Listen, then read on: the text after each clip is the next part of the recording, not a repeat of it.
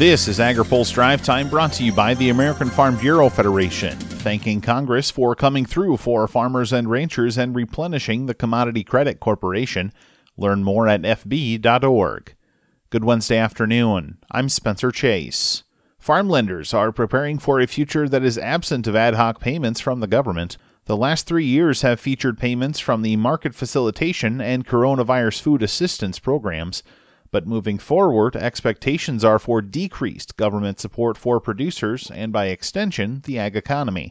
Mark Jensen is the CEO of Farm Credit Services of America, which serves five states in the Western Corn Belt. He says the next couple of years present opportunities to make money, but also bring a good deal of uncertainty. You know, we feel like there's a lot of volatility in that, in, in both 21 and particularly as you go in, you go into 22 there are you know opportunities in the um, commodity markets right now to lock in break evens and we're seeing some mm-hmm. producers do that most are not going to lock in all their crop because you don't have that crop in the bin and and that's risk to take in, in the market but we think you know 21 does have some opportunities and you know we're talking with customers about those opportunities and where that fits their operation right now. He says the uncertainty will not be short lived. You know, you do have probably as many question marks out there over the next year or two as we've had in any time in the past, both from a trade standpoint and politically. So, you know, we'll have to see how that plays out. But um, 21, you know, we have concerns, but um, we think some of what's happened this year in the price situation,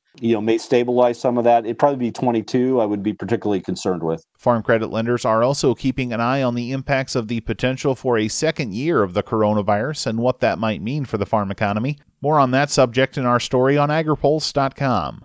The Senate Commerce Committee today examined the current state of rail infrastructure, a topic especially important to agriculture in the midst of a grain harvest. Randy Gordon is the CEO of the National Grain and Feed Association and was a witness at the hearing. He says his message to rail companies right now is simple that we're expecting a real robust demand for rail service, and we're starting to see some slippage in rail service in certain corridors because of this ramp up of demand for service and the fact that the railroads had furloughed a lot of employees and idled a lot of locomotives during the economic downturn of the uh, immediate after effects of the pandemic. He says there are signs of concern even as railroads work to meet their commitments. I think generally, overall, the service is still acceptable in most regions, but we're starting to see some slippage in parts of the southeast with one of the Class One railroads, and then a couple of the uh, Western Class Ones are indicating that you know we're, we're seeing a, a, bit of a lag, uh, particularly one of them in the west as well. He says NGFA is also concerned about the spread in use of precision scheduling in railroad service,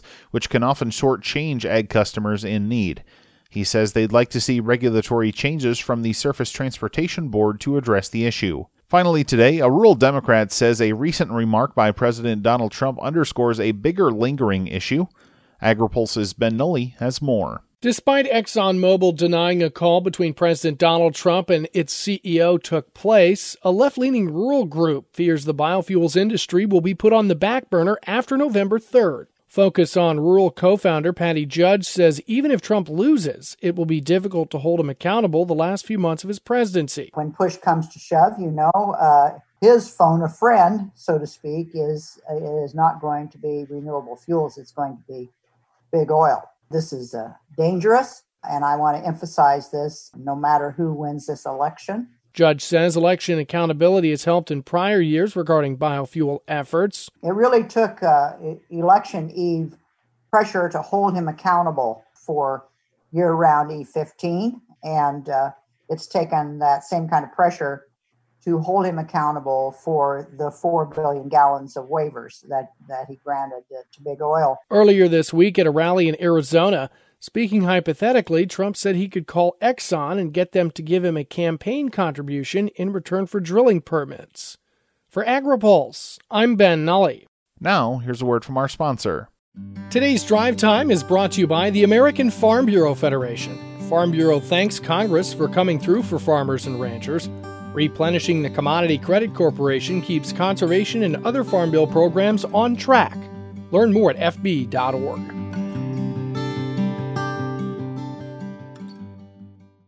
That's all for today's drive time. For more agriculture, trade, environment, and regulatory news, visit agripulse.com. Reporting in Washington, I'm Spencer Chase.